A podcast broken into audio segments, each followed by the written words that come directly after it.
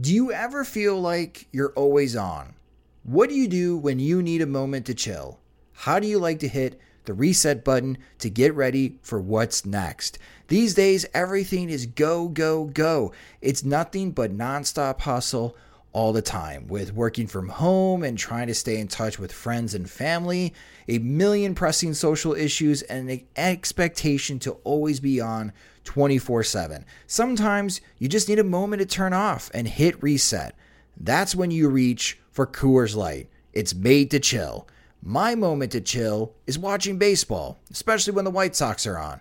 I like to have a Coors Light beside me. It's a great beer to have watching the games as it's cool and refreshing as the Colorado Rockies and even the mountains on my cans turn blue, telling me that it's time to hit reset. Sit back, relax, and hunker down for an evening of White Sox baseball. So when it's time for you to unwind, reach for the beer that's made to chill. Get Coors Light in the new look delivered straight to your door with Drizzly or Instacart must be 21 years or older to enjoy. Coors Brewing Company, Golden, Colorado. And as always, celebrate responsibly.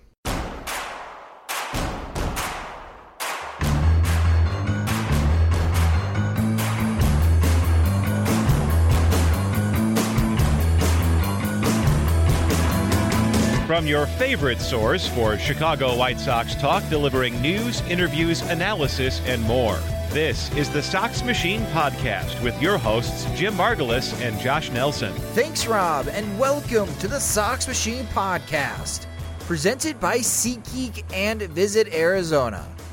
I'm your host, Josh Nelson, and it's the week of January 28th, 2019.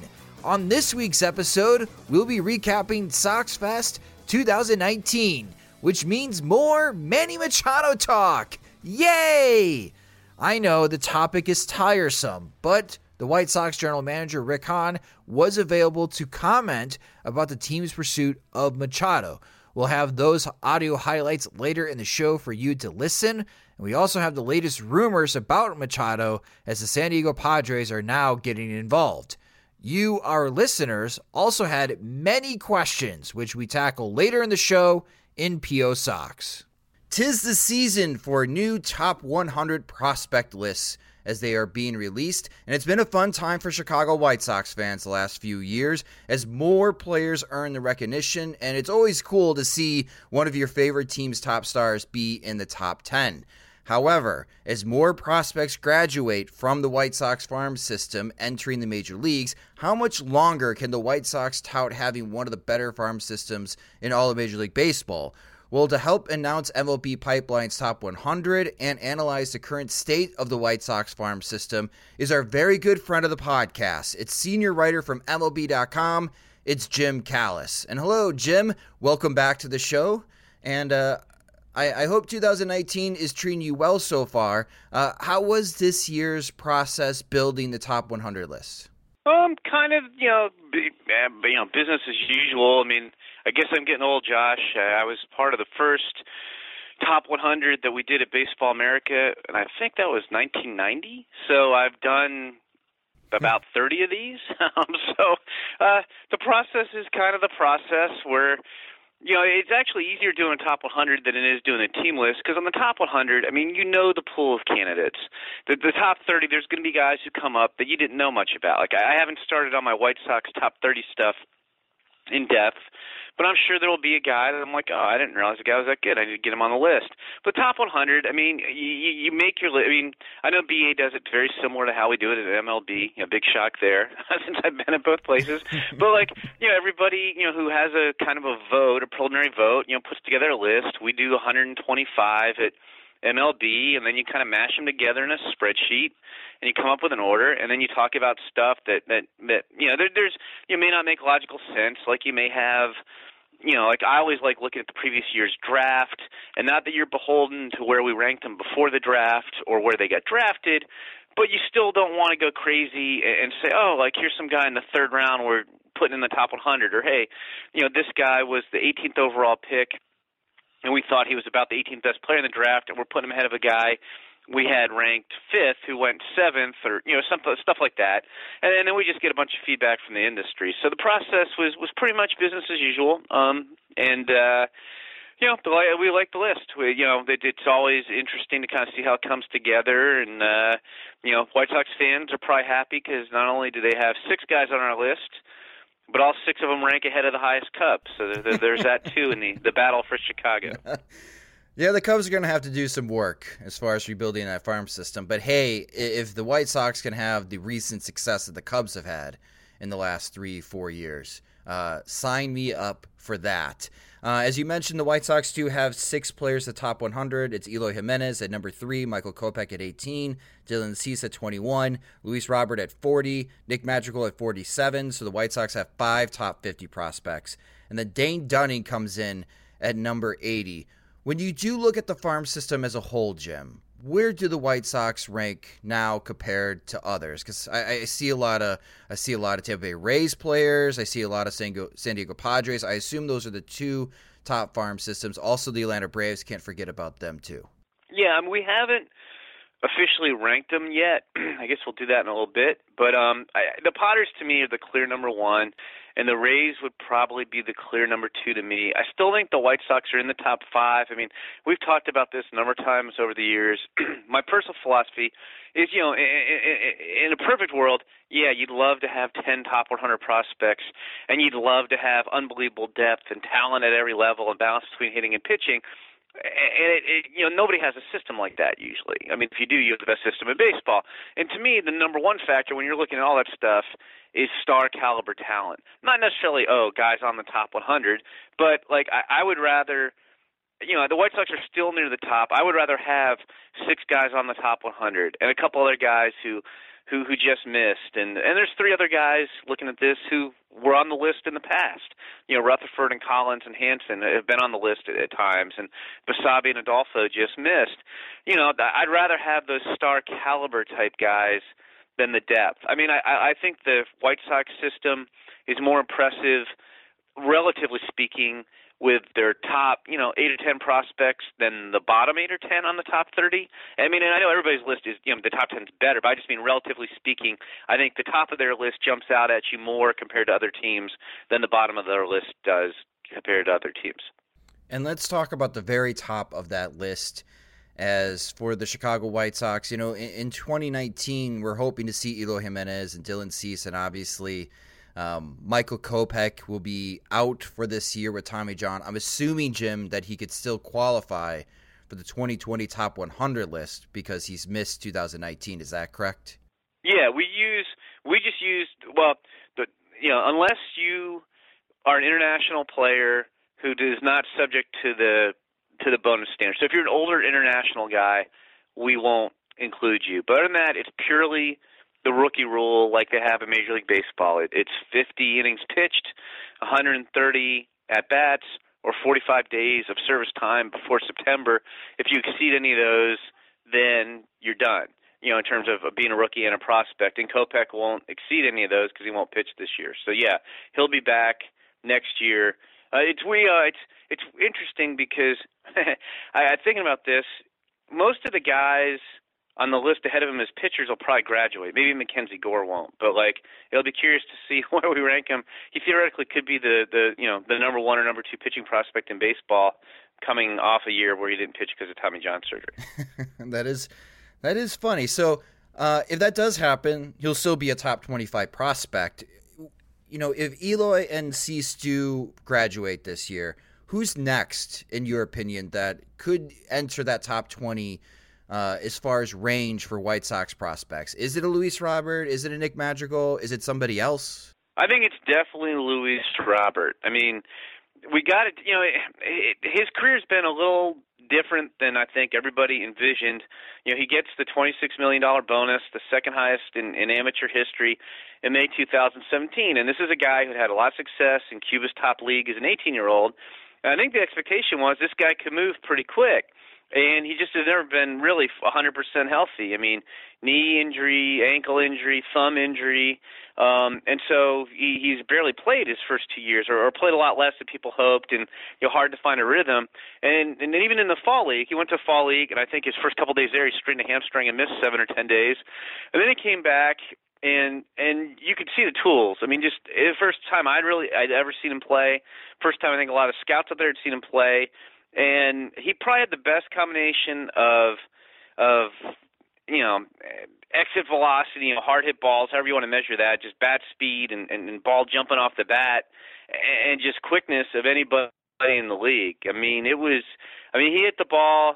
You know, I, I we don't have exit velocity data on everybody, but I mean, he hit the mm-hmm. ball you know, probably maybe as hard as anybody not named Vladimir Guerrero Jr. And, and he's a little bit better runner than Vlad, probably about you know two and a half grades better than Vlad. Um, so it's exciting. So I think the upside's definitely there. Now, all that said, I mean he's got he's got to stay healthy.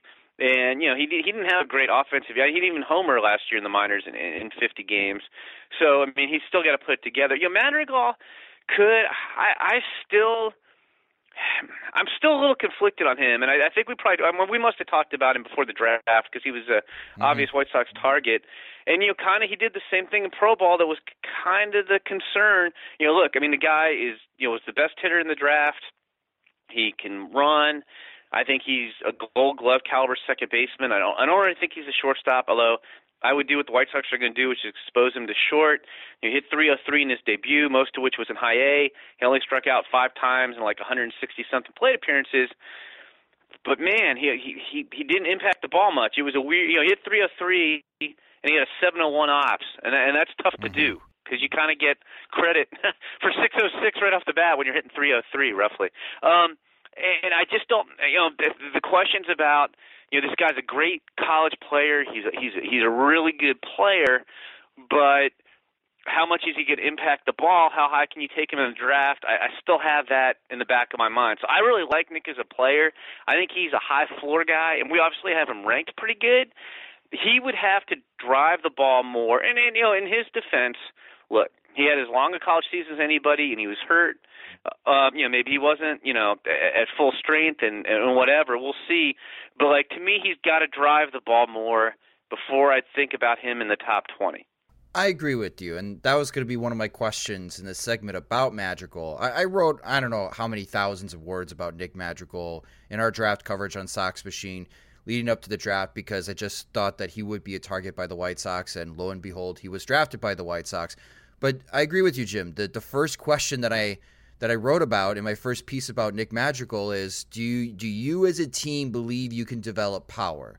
Because if you can, then you would want Nick Madrigal because he's got elite contact skills. But if you don't think you can develop power, you may want to pass on him because he doesn't bring a lot of power into this game. Do you think that teams can help players develop more power? Have you seen it where a, prospect that may have a 40 or 45 grade power can develop into 50 or 55 grade? That would be extreme to me because we put okay. a 40 power on him. And again, I don't think it's fair to just say the pro debut is the sole sum of his power. But 40 seems fair. I don't think anybody's put more than a 40 on Nick Madrigal. And 40 right now, eh, that's probably, you know, 10, 12 home runs. Like you know, 50 to me now is 18 or 20, or you know, if you want to be extreme, okay. it's a little more. I I have a hard time seeing Nick Madrigal as a 20 home run hitter. Like like I just don't see that. You know, part. I mean, you know, but the one thing I do think and this is oversimplified and somebody's I, I I don't mean this quite literally but but I but I do think there is somewhat of a kind of a, a balance like so like Nick Madrigal and and you know if you take our grades We've got 65 hit, 40 power. I, I do think that mm-hmm. with gifted hitters, and he's a gifted hitter, that you know maybe you you know this is very oversimplified. Okay, that adds up to 105 you know, maybe he can make that 60-45 if he wants. Maybe he can make it 55-50. Now, I personally don't see him as a 55-50 hitter, but I do think like he he definitely is a, hitter with high aptitude that you could kind of make adjustments. You know, maybe you add you know some loft to your swing, or you lower your hand position to try to get under the ball and drive it more. Maybe you try to turn on more pitches. You know, if you do that, it, it is going to impact your batting average. I think you can some, but and maybe it's because he he barely slugged, you know, what he slugged 348 in his pro debut. Um, that I, I have a little hard time. I, I do think there's definitely more power in there than he showed in his debut. I'm just not sure how much. And and I, I do think you know, I, we I, I'm doing it now. I'm conflicted again. I, I like Nick Madrigal a lot as a player. I thought he was the best player in college baseball last year. I thought he was the best player in college baseball as a sophomore. Um, he's just a great player, and I do think, and I, and this is not why they took him, but I, I do think he was an easy big leaguer. Like like there's no way Nick Madrigal's not going to play in the big leagues. Now, you know, it may be you know, more of a, you know, I guess on the lower end of expectations, you know, maybe he's a 280 hitter and maybe he slugs around 380 with, you know, and he's like a 750 ops guy maybe. Um, but he's still going to, you know, run the bases well and give you value there and play gold glove defense. I, I don't think there's any way this guy isn't going to be a big league regular. So I think there's a lot of certainty with him. Um, and it's just, you know, at the top of the draft, do you you know try to swing for the fences and you take like you know I wasn't the hugest guy in the world on Alec Bohm who went right ahead of him. Um I, you know I think Alec Bohm may wind up at first. I'm not totally sold uh, that the, the bat's as special some people thought it was. Um you know, but do you see do you roll the dice? I mean, to me, Alec Bohm's probably either going to be a really good player or, or not very useful at all. I don't think there's any in between. And I think Nick Madrigal, at, at worst, is going to be a, a second division regular. Um, and I think I, mean, I think at worst, really, he's probably going to be an average regular at second base. You know, he he just may give you the value a little different. You know, he's not going to hit 20 home runs, but he'll hit for a high average. He'll get on base at a pretty good clip. I, I think he'll walk more than he did last year, um, and he'll play good defense and run the base as well. So I, I, I you can tell I, I'm still conflicted a little by him, um, but I, I, I can see why the pick was. I just, you know, it, it wasn't the easiest pick in the world for whoever was going to pick him because you know a five eight, you know, you know, not you know impact swinging second baseman you know, that's tough to take at the top of the draft. But then, you know, he was also the best hitter in the draft and it's plus run and maybe it's gold glove second base. That's a pretty nice package too. So it, it'll I'll be very curious to see you know, getting back to the question, both Robert and Madrigal I'm very curious to see how they do this year. Um, I, I think it'll be very, very interesting, and we'll, we'll probably get a much better handle, you know, assuming, especially if Robert stays healthy, as to what these guys can become. So for Eloy Jimenez, I'm hoping we see him on April 15th and that it is a quick call up by the White Sox. We can call it the Kris Bryant call up. Uh, he is MLB Pipeline's top outfielder to start the 2019 season, Jim. And, and, we saw last year great years from Juan Soto and Ronald Acuna in, in 2018 for the Nationals and Braves, respectively. Do you think Eloy could have a similar breakout performance in 2019 when he does join the White Sox? I, I do. I mean, and and you know, I, I don't. I agree with you. I think that's the earliest he's going to be up. It just, it's unfortunate that this is what it's come to, but these are the rules. And if I was a White Sox, I'd do the same thing. Like I can't. I don't really think the White Sox are going to contend. Although I'll drop my standard line about the teams that have the really good farm systems. A lot of times, you know, there's always a surprise. You know, a couple years ago it was the Brewers. Last year it was the Braves. You know, maybe White Sox catch lightning in a bottle but they're not going to really contend probably, and so it makes sense not to call him up. I mean, if if you were bringing him up on merit, he would have been up last year. I mean, he, the way he hit at Charlotte in the last two months of the season, he could have hit in the big leagues. But yeah, I mean, if you told me he hit, you know, 280 with 25 homers this year, I, I could easily see that in that part. Um, I, I could see that, and it's funny well, on the show, which will we're recording this on Saturday morning, and the show will air tonight. Um, so we've already recorded the show because we recorded the, the, the top 100 show for MLB Network yesterday. I brought the point. I actually think Eloy is underappreciated um, because, hmm. well, just from the standpoint of, you know, if, if I if I say to you, Who's the best prospect in minor league baseball? Who's the most exciting hitter in minor league baseball? Who are you going to say? Vlad Jr. or maybe Fernando yeah, Tatis. Yeah, everybody's going to say Vlad Jr. I think Tatis has a, more well-rounded package of skills, but Vlad Jr. is just—I mean, Vlad Jr. might be the best prospect in baseball in terms of just hitting ability. You know, you can go back back pretty much as far as you want. I'm not saying he's the best ever, but I mean, I, I, I don't know if you could come up with guys who are better. You know, you can come up with guys who are as good, and you know, and then you have guys like A Rod and Ken Griffey Jr. who are more well-rounded. That's different. But just in terms of of hitting ability, hitting and power, I mean, Vlad's up there with just about anybody. And that said, so is Eloy. I mean, Eloy's not quite. I mean, I, we do have Vlad a little bit ahead of him. But I mean, you're talking about Eloy, you know, is a guy. You know, we we put grades on all this stuff, and I'm not going to claim we're the best scouts in the world.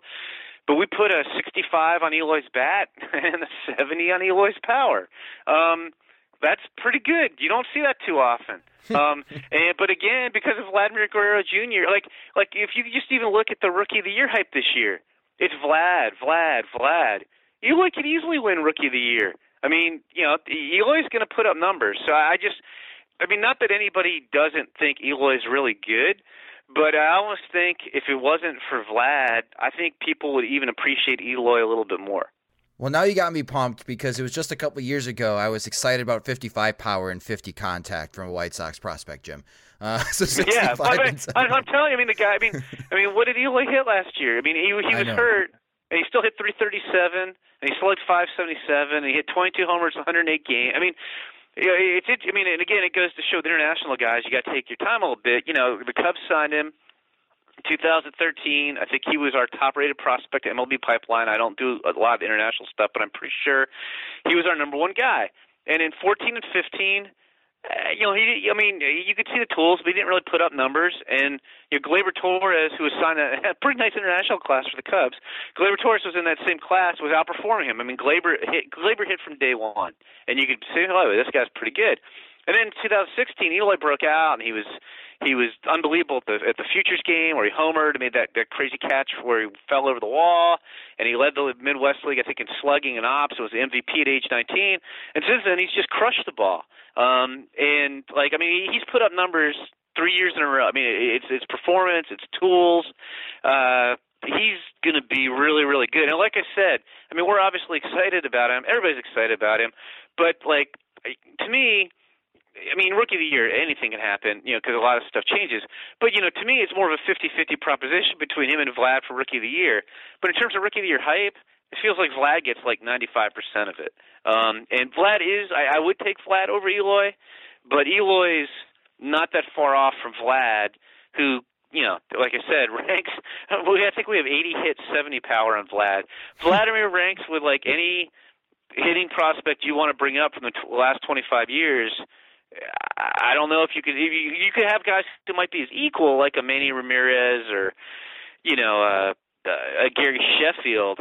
But if you're just talking hit plus power, you know, Miguel Cabrera, I don't know if you're going to come up with guys who are better than Vlad.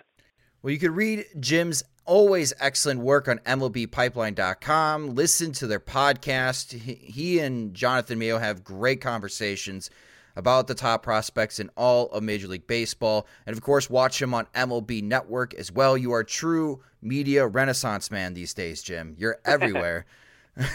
I try. and as always, Jim, but thank you. Thanks for taking the time to join our show and look forward to speaking with you during the 2019 season. Yeah, no, I look forward to it too. I'm sure we'll talk uh, uh, at least at the draft, if not before the draft. Yes, absolutely. Thanks, Jim. Yeah, thank you. Before we get into the Sox Fest audio highlights, a quick word from our sponsor, SeatGeek. We are so happy that they're back on for the 2019 season, helping support us and also helping you get the best deal on tickets. And getting tickets online can be far too complicated. With hundreds of sites and varying levels of reliability, it's hard to know who to trust, and that's why SeatGeek is the way to go, guys. SeatGeek pulls millions of tickets into one place so you can easily find the seats you want for a price you are willing to pay. There's nothing quite like being there in person, and SeatGeek will get you closer to the action for a great value.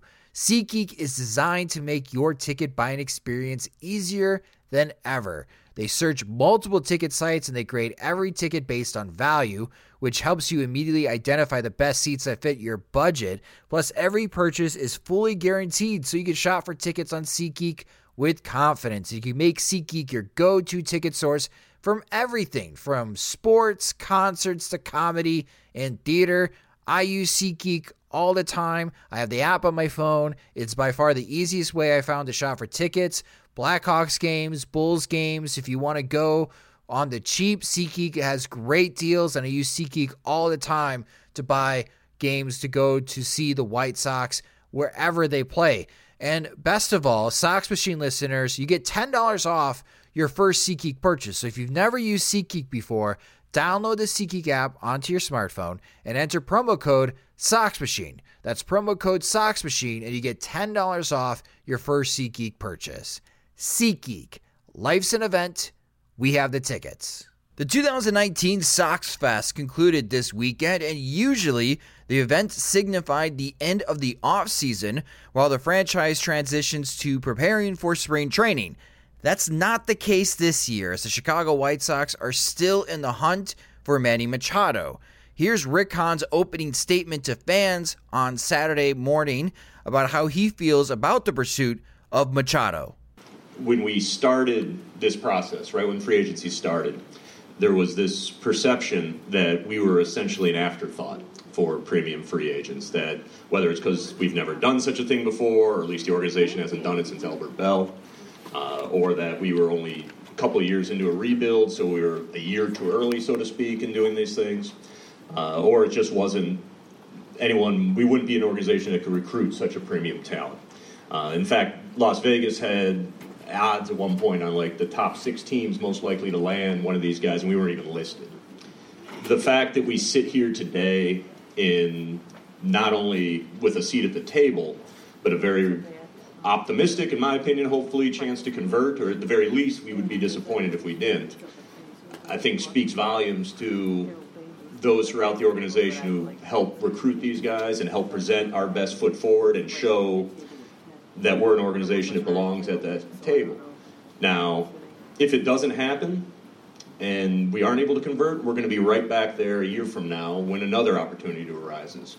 When you talk about how much of time do I spend each day on this specific issue, it would be I'd be lying if I didn't say it consumes a lot of our energy and a lot of our thoughts. We obviously are working on other fronts, have added a number of other players throughout this offseason, and we're getting that work done. But it's it's it's uh, it's been an important priority for us. We, which at times has me in particular, and perhaps others in the front office, or perhaps others who follow the club, falling into a bit of a trap of losing the forest for the trees. When we started this thing a little over two years ago, we made it our mission to acquire as much premium talent as we could. First via trade, second internationally, and third through the draft. And ultimately, it was going to come down to being active in the free agent market. But never at any point was the success of this rebuild going to hedge or uh, be dependent on one guy. It was never going to be about just Moncada or just Kopech or, or, just Madrigal or Luis Robert or Eloy or Cease, and it certainly isn't going to be about just Manny Machado and Bryce Harper. I'll be personally disappointed if we don't convert. At the same time, it does not change what we've accumulated over the last couple of years and how bright the future is if we, for whatever reason, fall short. Later, White Sox television play by play announcer Jason Benetti asked Hahn a simple question. Notice the long pause by Rick Hahn. Rick, what are you happiest about so far this offseason?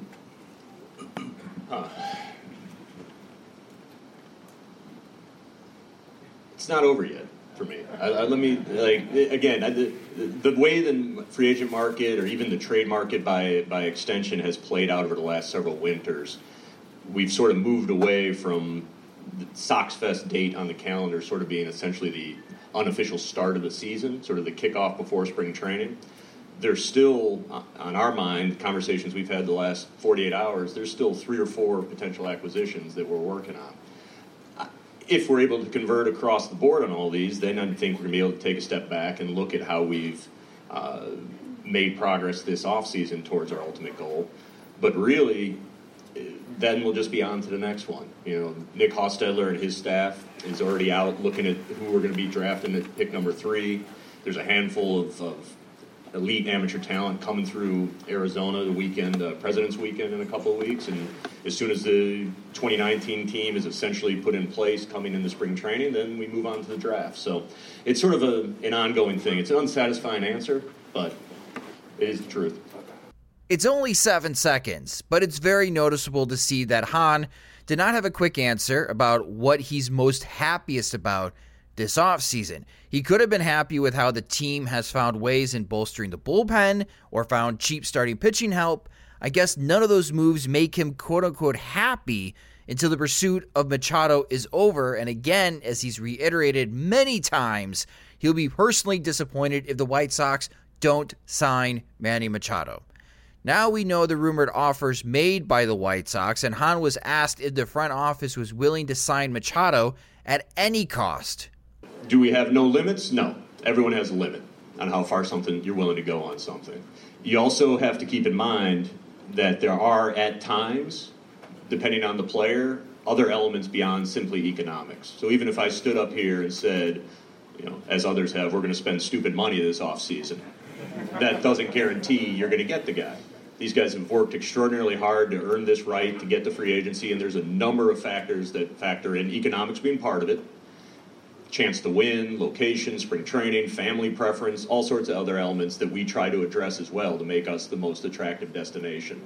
Uh, we've prepared for this in term from the economic standpoint. So we expect to, at the very least, go down swinging if we don't convert. While the team does have limits, maybe it would have worked out better in Hahn's favor if the White Sox flew under the radar in their pursuit of Machado. A fan did ask Hahn why they decided not to be the quote unquote mystery team in their pursuit of Machado. Look, I 100% agree and, that we operate better when it's under the radar. I am, get irritated with leaks. I get really irritated when there's reports that we made offers to players we never made offers to. I get really irritated when there's uh, reports that we're pursuing a guy and I don't even know who the agent is who we're supposedly going after. But we keep silent through all that so that when there is something that's actually accurate, we don't come out and you know confirm it or deny it. Finally, if there is one move to look forward to this offseason, it's the White Sox finding help with the rotation. But if there isn't a fit, it sounds like Manny Banuelos may have the inside track for the fifth starting spot. We're still in the market looking for reinforcements for the rotation. That said, as we sit here today, the competition for the fifth spot, at least initially, would probably be between Dylan Covey and Manny Banuelos, who Jason led off with today. Uh, you, you, did specifically. In Banuelos, you know, he's a guy who is 27, 28 years old now, was a former top prospect of the Yankees, had a bunch of injury issues, and was slated to become a minor league free agent after finishing up successfully a year in AAA with the Dodgers one of our scouts, Billy Young, when we were sort of going over the minor league free agent targets, essentially pounded the table. Was like, no, no, no, this guy can help us win ball games now. He's back to being what he looked like when he was one of the top prospects. He can come in and step into that fifth spot, no problem now. So we are we're really optimistic about what we have here in Banuelos. That said, uh, put any of the 30 GMs up here at this time of year, and they'll say, yeah, we're looking for more pitching, and we're no exception. We'll have more conversation about what Rick Hahn said at Sox Fest, the latest rumors on Manny Machado, and more reaction to the top 100 prospect list in a moment. But a quick word from our sponsor Visit Arizona. Like those who live in Chicago, we don't need any excuse to get out of this winter. Six plus inches of snow, and in a couple of days, the wind chill could be negative 50 degrees. Negative 50. I don't know about you but the idea of heading down to Arizona to see the White Sox at spring training sounds great right now. Arizona has so much to do and see. All the stadiums are within 50 miles of Phoenix, so you can follow the White Sox around or stay at one of the many resorts in Arizona. Bring the family along as they they have water parks or horseback riding that the family can enjoy. There's plenty of activities for all ages to partake in. Plus, the food options are great, and if you're an adventurous beer drinker like I am, and enjoy visiting different breweries, check out Four Peaks or Goldwater Brewing Company. And you can't go to Arizona without checking out the Grand Canyon and Monument Valley too. Best place to start your trip to Arizona is going to visitarizona.com slash spring training. They have great ideas on places to stay, eat, drink, and visit. Make sure you go to visitarizona.com slash spring training to make plans of getting out of this cold and making your way down to Arizona this spring. Now joining me on the podcast to recap the Sox Fest weekend and the top 100 prospect lists – is the managing editor of SoxMachine.com. It's Jim Margalus. And hello, Jim. It was great to see you this weekend at Buffalo Wings and Rings for the Sox Fest after party. Likewise, good seeing you and good seeing everybody. Like a bunch of people I've seen before, the 108ers, P-Noles. Um, nice to meet new people too. So the turnout was outstanding, especially for how cold it was. Yeah, yeah, no kidding. The weather was absolutely brutal. It took me an hour and 20 minutes to go from the uh, northwest side of Chicago, where I live. I, li- I live in uh, Lincoln Square, for those who live in Chicago, all the way down to 35th and Halsted, uh, as the snow was pretty brutal. But it, it was great attendance for the weather. And as you mentioned, Jim, it's just great to, to chat with everybody, fans of the show, uh, meeting them for the first time. It, it, was an absolute blast. And if you if you missed out, uh, we are hoping to have it again next year. Uh, shout out to Northwest Indiana Steve and the Section 108 guys for really putting that party together. They're absolutely great. Uh, Clinton Cole of Future Sox was there. He's the new managing editor. Uh, I thought he and P. Knowles had a great roundtable talking about the future of the team. And uh, also your roundtable, Jim, uh, with our special guest, James Fegan of The Athletic. Uh, it was just a, a, lot of fun. So if you missed out, uh, we will try to have the party next year. I don't know if it's going to be a pregame or after party because it sounds like Sox Fest is going to go through uh, some radical changes next year. Uh, these are not confirmed, but the rumors are is that Sox Fest is not a three day event next year. It will be a two day event, and the location will be by the McCormick Place. So very much on the south side. R.I.P. Baderbrau. yeah. well, I guess we need to pool our money together and buy Baderbrau's old building, Jim uh, yep. and everybody could walk uh, to the after party. So, uh, yeah, I'll be interested to see what the White Sox have to say about that as far as finalizing Sox Fest for 2020. But that's the rumor right now is that the White Sox are moving further south to McCormick Place, and instead of three days, Friday, Saturday, Sunday, it's just two, Saturday and Sunday next year. Be interesting to see how that works out. But for this year's Sox Fest, you just heard the audio highlights from Rick Hahn, and the central theme of this Sox Fest is Manny Machado, of course. Hmm. And uh, Rick Hahn not trying to lose the forest through the trees, and the FaceTiming with Manny Machado during festivities from Yoan Moncada and uh, Yonder Alonso was was quite interesting. Uh, Jim, we also got this question from Gukas Liagito on Twitter, and I think this is a good way to start this segment. And Gukas is asking Does the longer that Manny Machado goes unsigned help the White Sox, hinder the White Sox, or have no effect on the White Sox chances to sign him? Um, because the White Sox are talking a lot about Manny Machado this past weekend. I don't know. Now, I was asked the question at the meetup too, and basically you can look at it through multiple ways. I mean, like if you want to be the most skeptical um, of their chances or of Machado's desire to be a White Sox, you can say, you know, they met more than a month ago. If the White Sox really wanted him, or if Machado really wanted to be with the White Sox, it probably would have happened by now, either by you know, um, just sheer cash or cash plus Yonder Alonso and John Jay. You know, it, it's like everything is there for it to happen, and it hasn't happened yet. So you know, that's not encouraging. On the other hand, you know, there isn't a whole lot of movement for either Machado or Bryce Harper. So you look at that and think like nobody is really favorites. And, and, um, you know, you can basically take that kind of mindset, uh, skeptical mindset, and apply it for any of the fan bases, for any of the teams that are theoretically on them, like if, you know, the Phillies you know, why haven't the Phillies landed either yet? Why haven't uh, the Nationals or you know now the Padres? You know, uh, you know they're new to it, but basically any team that has expressed interest in them, you know, there's been plenty of time to get a deal done and no- nothing's happened. So, you know, maybe the White Sox are still the ones left standing, and it's really awkward that it hasn't happened at Sox Fest yet, and that uh, you know Rick Hahn has to have these circumspect quotes about um, you know whether they're winning or losing and how it'll be afterward. And lately, or I should say, the latest news about Manny Machado, uh, you have Dennis Lin of the Athletic, who covers San Diego sports for the Athletic. Uh, he tweeted out that the San Diego Padres uh, want to meet with Machado. There's some.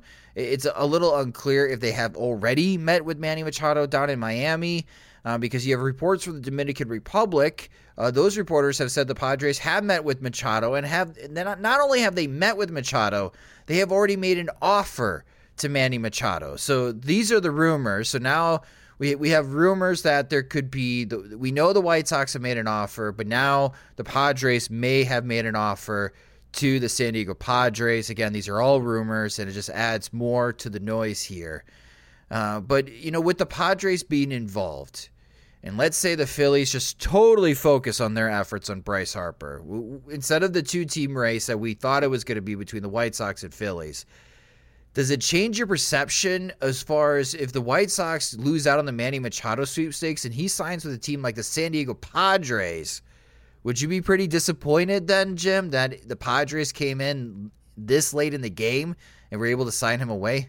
Yeah, I think so. Um, you know, when you look at the Phillies and and you know we've been stacking up the Phillies versus the White Sox for months.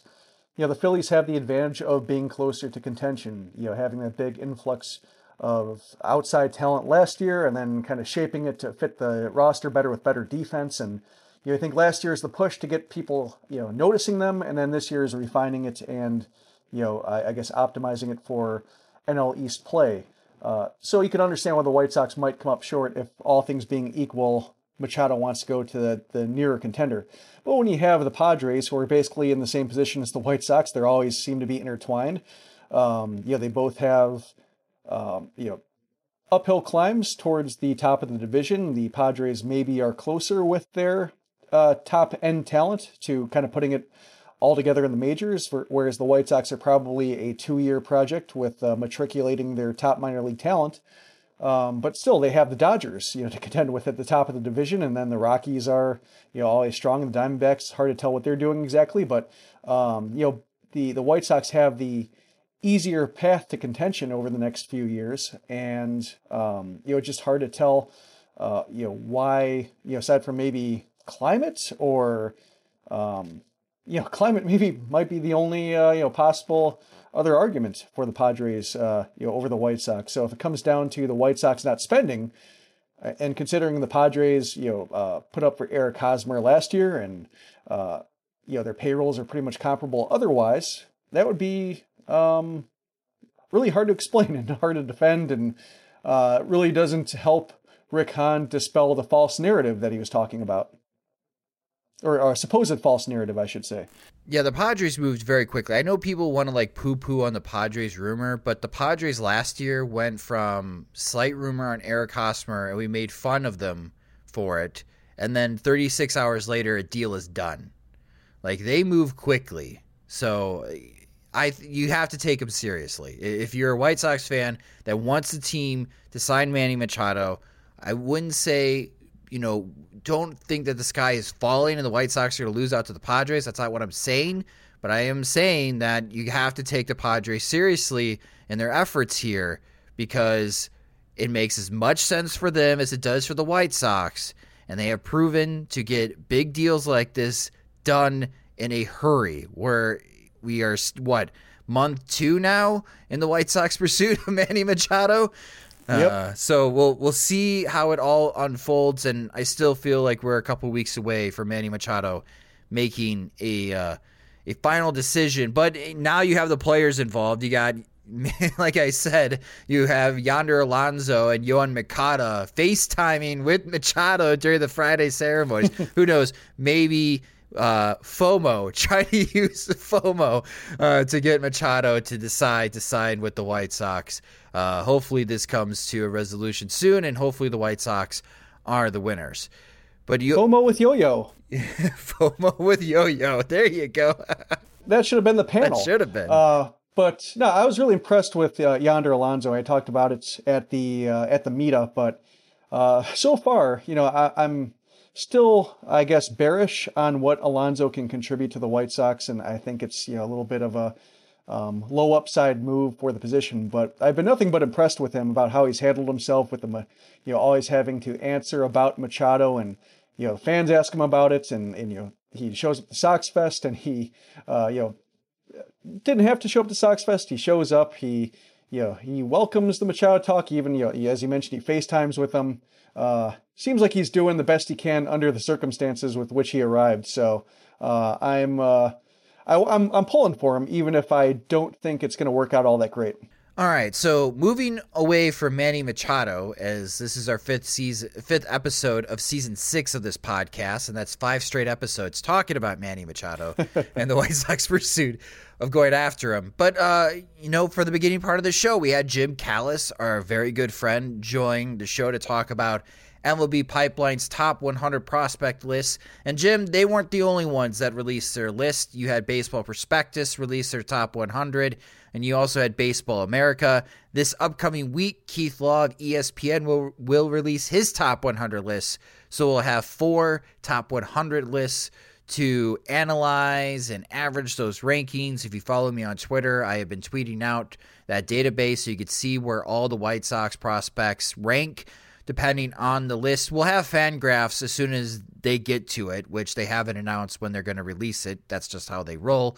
Uh, but, you know, with the three top 100 lists that have been released, what is your initial reaction to where the White Sox rank? Well, you know, I, I I guess the one that jumps out to me was Baseball Prospectus ranking Nick Madrigal 15th overall. Uh, I think of all the rankings, and you know whether it's five or six prospects in the top 100, or you know even even seven if you like Luis Basabe, um, yeah, I, think all the rankings were relatively within the spectrum. Like Dylan Cease going from 21 to 38, you know, depending on which list you're looking at, that seems fair. Luis Robert, 40 to 76. I think, you know, 40 represents his upside, 76 represents the injuries. You know, I think that's a fair spectrum. Um, but yeah, with Nick Madrigal ranking 15th, that one really jumped out to me, uh, especially with the, you know, pro debut that was not all that impressive. And, you know, he had the wrist injury, which, you know, you can attribute some of those struggles to it. But, uh, you know, it didn't quite show a ton in his, uh, you know, first couple months to, you know, hint at that massive upside. Um, I, I really liked Pipeline, you know, putting Luis Robert ahead of Madrigal. You know, they were the only ones to do so. And, you know, it makes sense when you look at, uh, you know, if they really buy his upside, that upside is a 30 30 center fielder is uh, really hard to, you know, even though Madrigal might be kind of a great contact hitter for a, a time in baseball where contact is valued, uh, I can still see Robert ahead of him. And uh, so I, I do like the variety, and I think it's all pretty reasonable. Yeah, the the top the, the top 15 ranking for Nick Madrigal is curious to me because they were the first one to be released, and I was wondering on how Baseball America and MLB Pipeline would follow because I think that just puts unnecessary pressure on Magical, right? We we haven't really seen him play for a full season, and all of a sudden people are thinking he's a top 15 prospect, and that you know that comes with expectations and a lot of outside pressure. And if he doesn't live up to top 15 ranking, you know, Jim, then people start getting disappointed in him.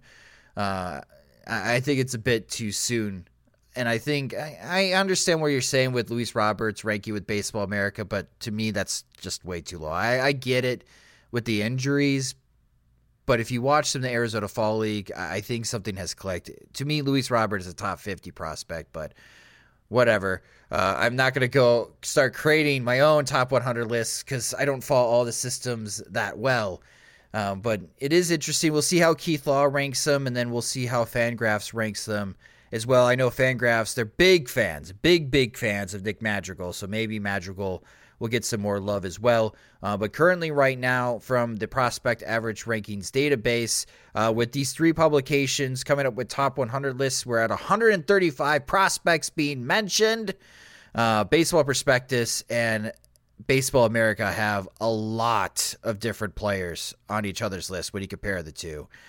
Uh, so we'll probably have that list grow to 150, and we'll have a, a, good idea out of 150 prospects that showed up on top 100 lists how many the White Sox have. Right now, they currently have six prospects. And you guys had a lot of questions this week. So let's open the first mailbag of 2019 in PO Sox next on the Sox Machine podcast. It's Mattress Firm's semi annual sale, where you can save up to $300 on our top rated brands like Sealy and Sleepy's. Plus, get a free adjustable base when you spend $6.99 on Sealy. Or buy Tempur-Pedic and get a $300 instant gift good towards sleep accessories. Shop Tempur-Pedic, Stearns & Foster, and more with our sleep experts today to find your best sleep. Only at Mattress Firm. Offer valid with qualifying purchase. Restrictions apply. Valid at participating locations only. For offer details, visit mattressfirm.com slash sale. You've stuffed our mailbox all week with questions from your tweets and Facebook posts. Now to cure your curiosity on the White Sox, here is P.O. Sox. Thanks, Rob. And yes, this is our favorite part of the show where you, the fans and listeners, get to ask the questions. It's PO Sox, where you submitted your questions to us via Twitter by tweeting your questions to us at Sox Machine or posting your questions on our Facebook page at facebook.com slash Sox Machine or helping support the podcast and the website by becoming a friend of the show signing up at patreon.com slash Sox Machine. And of course, answering your questions in PO Sox is Jim Margalus. And Jim, the very first question of our first mailbag in 2019 comes from Pete Chapman. And Pete is asking you, Jim, the White Sox are preaching more position flexibility with players on the Major League Baseball team. They basically don't move guys around at all last year in a complete tank or development year. Do you believe them when they say players will move around more this year and moving forward? Yes and no. I think when it comes to last year and you have, you know, Yoan Moncada in his first full season, Daniel Palka in his first basically full season, uh, I can see the argument for trying to keep them at one position, try to simplify things as much as possible, and hope that, you know, they can fully realize their offensive potential by the end of the year. I don't think that quite happened, but I understand where they're coming from, especially like say if they think about Gordon Beckham and the move from you know third to second for him and how his offense, you know, basically his offensive development went down with it. I think it's probably more of a coincidence, but uh, you know that just happened to be the case. But I, I think uh, the the problem, I guess, with thinking there's going to be a whole lot more in store is you know it really depends. You know, if say if the White Sox sign Manny Machado and he plays third base, and it sounds like he would, uh, based on what Renteria said over the Sox Fest uh, week that Machado said he'd be up for playing wherever they wanted him to play.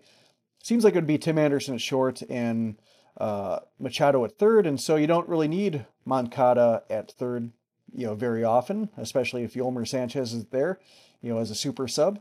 You know, so it seems like you know, I guess maybe uh, that ship has sailed when it comes to developing that position for him. Uh, with Palka, you know, you have Yonder Alonso, you know, taking DH in first base, and so it should be pretty much a uh, kind of a straight, you know, mix and match with yeah, Alonso and Jose Abreu at those positions.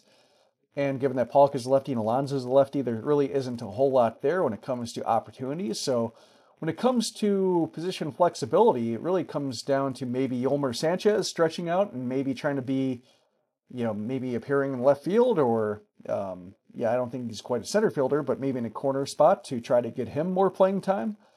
Otherwise, there isn't really a whole lot of shifting around unless you really consider, you know, going from right to center with John Jay or, you know, whoever, you know, Joc Pederson, whoever's there, uh, you know, should they land him, maybe then, you know, there's more shifting. But otherwise, um, if the White Sox are able to capitalize on everything they hope to do, then maybe that's a conversation for another time and it's more of a spring training thing.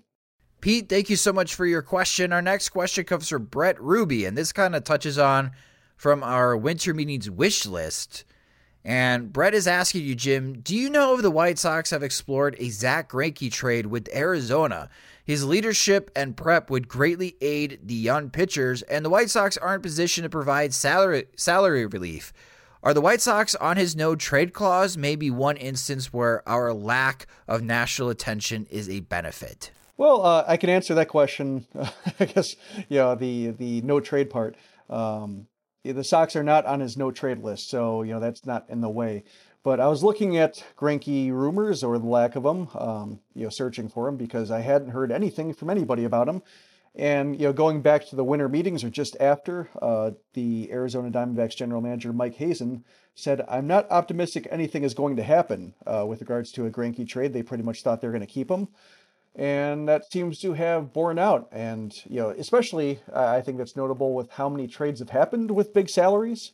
Um, this seems to be the off season where teams are more into shifting money than taking you know fresh contracts on. So it would seem like if they wanted to move them, they might be able to find takers, but perhaps they're not interested in a sheer salary dump. So uh, there isn't a whole lot there for them. Um, especially, I think when you look at Dallas Keuchel and the fact that he's not signed and there aren't really compelling rumors. I think a team acquiring Keuchel would be um, you know, kind of acquiring Greinke for the same reasons. You know, a, a good veteran pitcher with you know, good years left, and you know, especially the case of Greinke and Keuchel, both are excellent defenders. I think both are considered um, you know Gold Glove candidates. So if you're looking at slowing down the running game or defending the position, they both do the same thing there too. So you know, I think with the White Sox, if they were interested in acquiring any player, you know, if, and if Arizona wants you know significant talent back for a Greinke and not just you know moving cash, then you know probably Keuchel's a better bet. And uh, I haven't heard anything connecting the White Sox to Keuchel either. So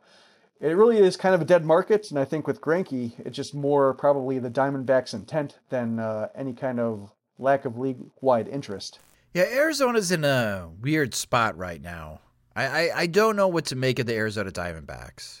It seems like they're stuck in the middle between yeah. not really competing or being a series contender in the National League West or National League wild card, but they're not completely tanking either. Yeah, with Goldschmidt, I think you know the fact that he only had one year left, um, that didn't seem to be a total tank job to trade him. You know, especially if they want to use him to try to solve other positions. You know, maybe they thought that was his best value for 2019 was getting like a Carson Kelly type and trying to free him from beyond behind uh, Yadier Molina, get him full time at bats and see if you can get like a star or close to star quality catcher. Catcher is such a dead position around the league that I think you know Kelly, even being you know halfway good, would be probably a top ten catcher. Um, so uh, maybe they thought that using him to solve a position or two for the future was the best use, and then maybe reevaluate after uh, you know 2019 free agency. Maybe they bring him back. You know, maybe that's possible for them. So um, yeah, it's they're in a weird position, but I think the Goldschmidt deal might have gotten people's wheels spinning with thinking that they would, uh, you know, have more of a tank in them. But right now, it's probably just uh, reallocating resources.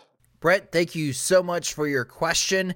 Our next question comes from Gnome, and Gnome is asking Is there anything the White Sox could do this offseason that would make you think they had a shot at winning the division in 2019?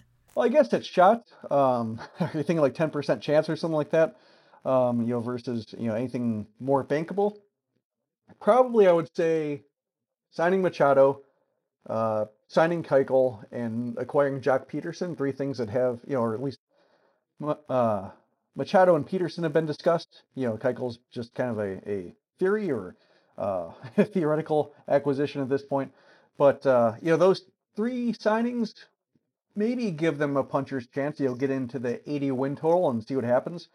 I think they're trying to set themselves up in a way with the bullpen by you know acquiring Colome and signing Kelvin Herrera. They're in a position you know where the the fastest way to beat projections is with a crazy bullpen performance. Yeah, I don't think they're selling out for that outcome. I think you know maybe trading for Craig Kimbrel or uh, signing Craig Kimbrel rather would be the way to uh, do that. But I think they're taking a more conservative approach to the bullpen with Colome and Herrera, but I think you know maybe with those two and you know maybe Ian Hamilton making a big jump, uh, I, maybe Zack Burdi, you know if he gets all his stuff back being a factor, maybe there's a way to get ten extra wins on top of that 80 win total and you know get into the play uh, postseason via the AL Central, but I think ultimately any kind of huge jump like that relies too much on Lucas Giolito for my liking. Um, just you know needing him to be uh, a full season's worth of decent starts. Um, I'm not quite sure that he's there yet. So uh, and also requires you know above average play from either uh, Eloy Jimenez or you know Tim Anderson, uh, Yoan Moncada, uh, two thirds of the outfield. Uh, yeah, it's a little bit uh, shaky there. So if they you know made a massive acquisition chain with uh, you know those three I mentioned, maybe that's enough to do it, but I still think it's probably one more year of consolidating talent before making the one big push towards uh, central contention. Even then, they're going to need some injuries to Cleveland. Yeah. But, you know, I think Cleveland's thin, or at least we saw what they look like when they're thinner and having to make choices with their talent, especially with the bullpen last year. And uh, they're not, they're still, their depth chart isn't uh, that solid this year either, at least yet. No, their outfield is terrible. Yeah. Uh, this is the Indians. Very good starting rotation. Francisco Lindor, and Jose Ramirez. That's Cleveland. And right now, Cleveland could probably win 90 games with that combination with a shaky bullpen and terrible outfield because you have some really bad teams in the division. Yep. They they can be had. They can be had only if somebody else in the American League Central decides to step up. And I understand where Rick Hahn is getting coming from that while 80 wins would be great, he's more focused on trying to build a team that can consistently win 95 games a season. But I think you alluded to this on Twitter, Jim. When the White Sox win 80 games, that'll be the first time in his tenure as general manager the White Sox have reached that mark. Yep. Oh, I don't know. I I'm I'm selling low on the Indians. I am I'm not you know, there's some people who think they can win 93 games. I don't see that. Uh, but I could see them winning the American League Central with an 85 and 77 record, and then everybody else in the division is just going to look at each other and be like, "Did we miss out? Did we miss an opportunity here? Yeah, you did." So uh, we'll we'll see what happens, Gnome. But it, it, if they could do what you said, Jim, and if Cleveland has like if Francisco Lindor misses a month, then yeah, or even Corey Kluber misses a month, then yeah, I think that gives him a window of opportunity. But it'll have to be the combination of, of what Jim pitched and uh, some major injuries to the Indians for, to allow the White Sox to go from 100 losses to winning the American League Central. What a turnaround that would be, Jim. Yep. That'd be one of the biggest turnarounds in Major League Baseball history. Except with the uh, Royals, you can't even say worst to first. Nope. Fourth to first. And thank you guys so much for submitting questions this week to PO Sox. And PO Sox is back for the 2019 season. We'll be excited to see what kind of questions that you guys have, and we'll try to tackle as many as we can on future episodes of the Sox Machine podcast. But that will do it for this edition of the Sox Machine podcast. I want to thank our guest, Jim Callis of MLB.com, for joining again. Always great to have him on and such terrific insight into the White Sox farm system and all prospects throughout Major League Baseball as well. I'd like to thank uh, also our sponsors as well as SeatGeek coming back and helping support the show. Always grateful for them. And also visit Arizona, especially for those that live in Chicago with what is coming this week. You may really want to think about going to Arizona for spring training.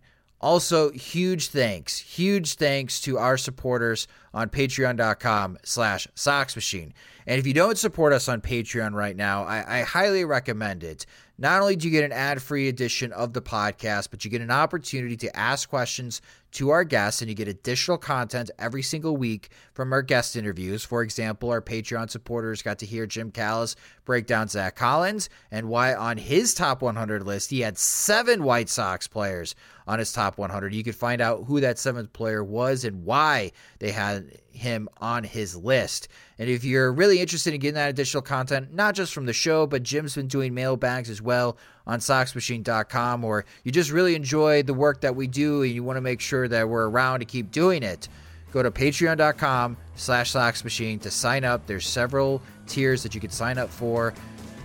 starts at $2 a month and it greatly helps as far as in our ability to continue to do the show and the stuff that we do on the website. So again, go to patreon.com slash soxmachine to sign up to help be a friend of the podcast and site. But that will do it for this edition of the Sox Machine podcast. Thank you guys so much for listening. If you just discovered the show, you can subscribe to the podcast via iTunes, Spotify, Google Podcasts, and audioboom.com slash Sox Machine. The Sox Machine podcast is a production of SoxMachine.com, your home for all things Chicago White Sox baseball. Alongside Jim Margalus, I'm Josh Nelson. Thanks for listening.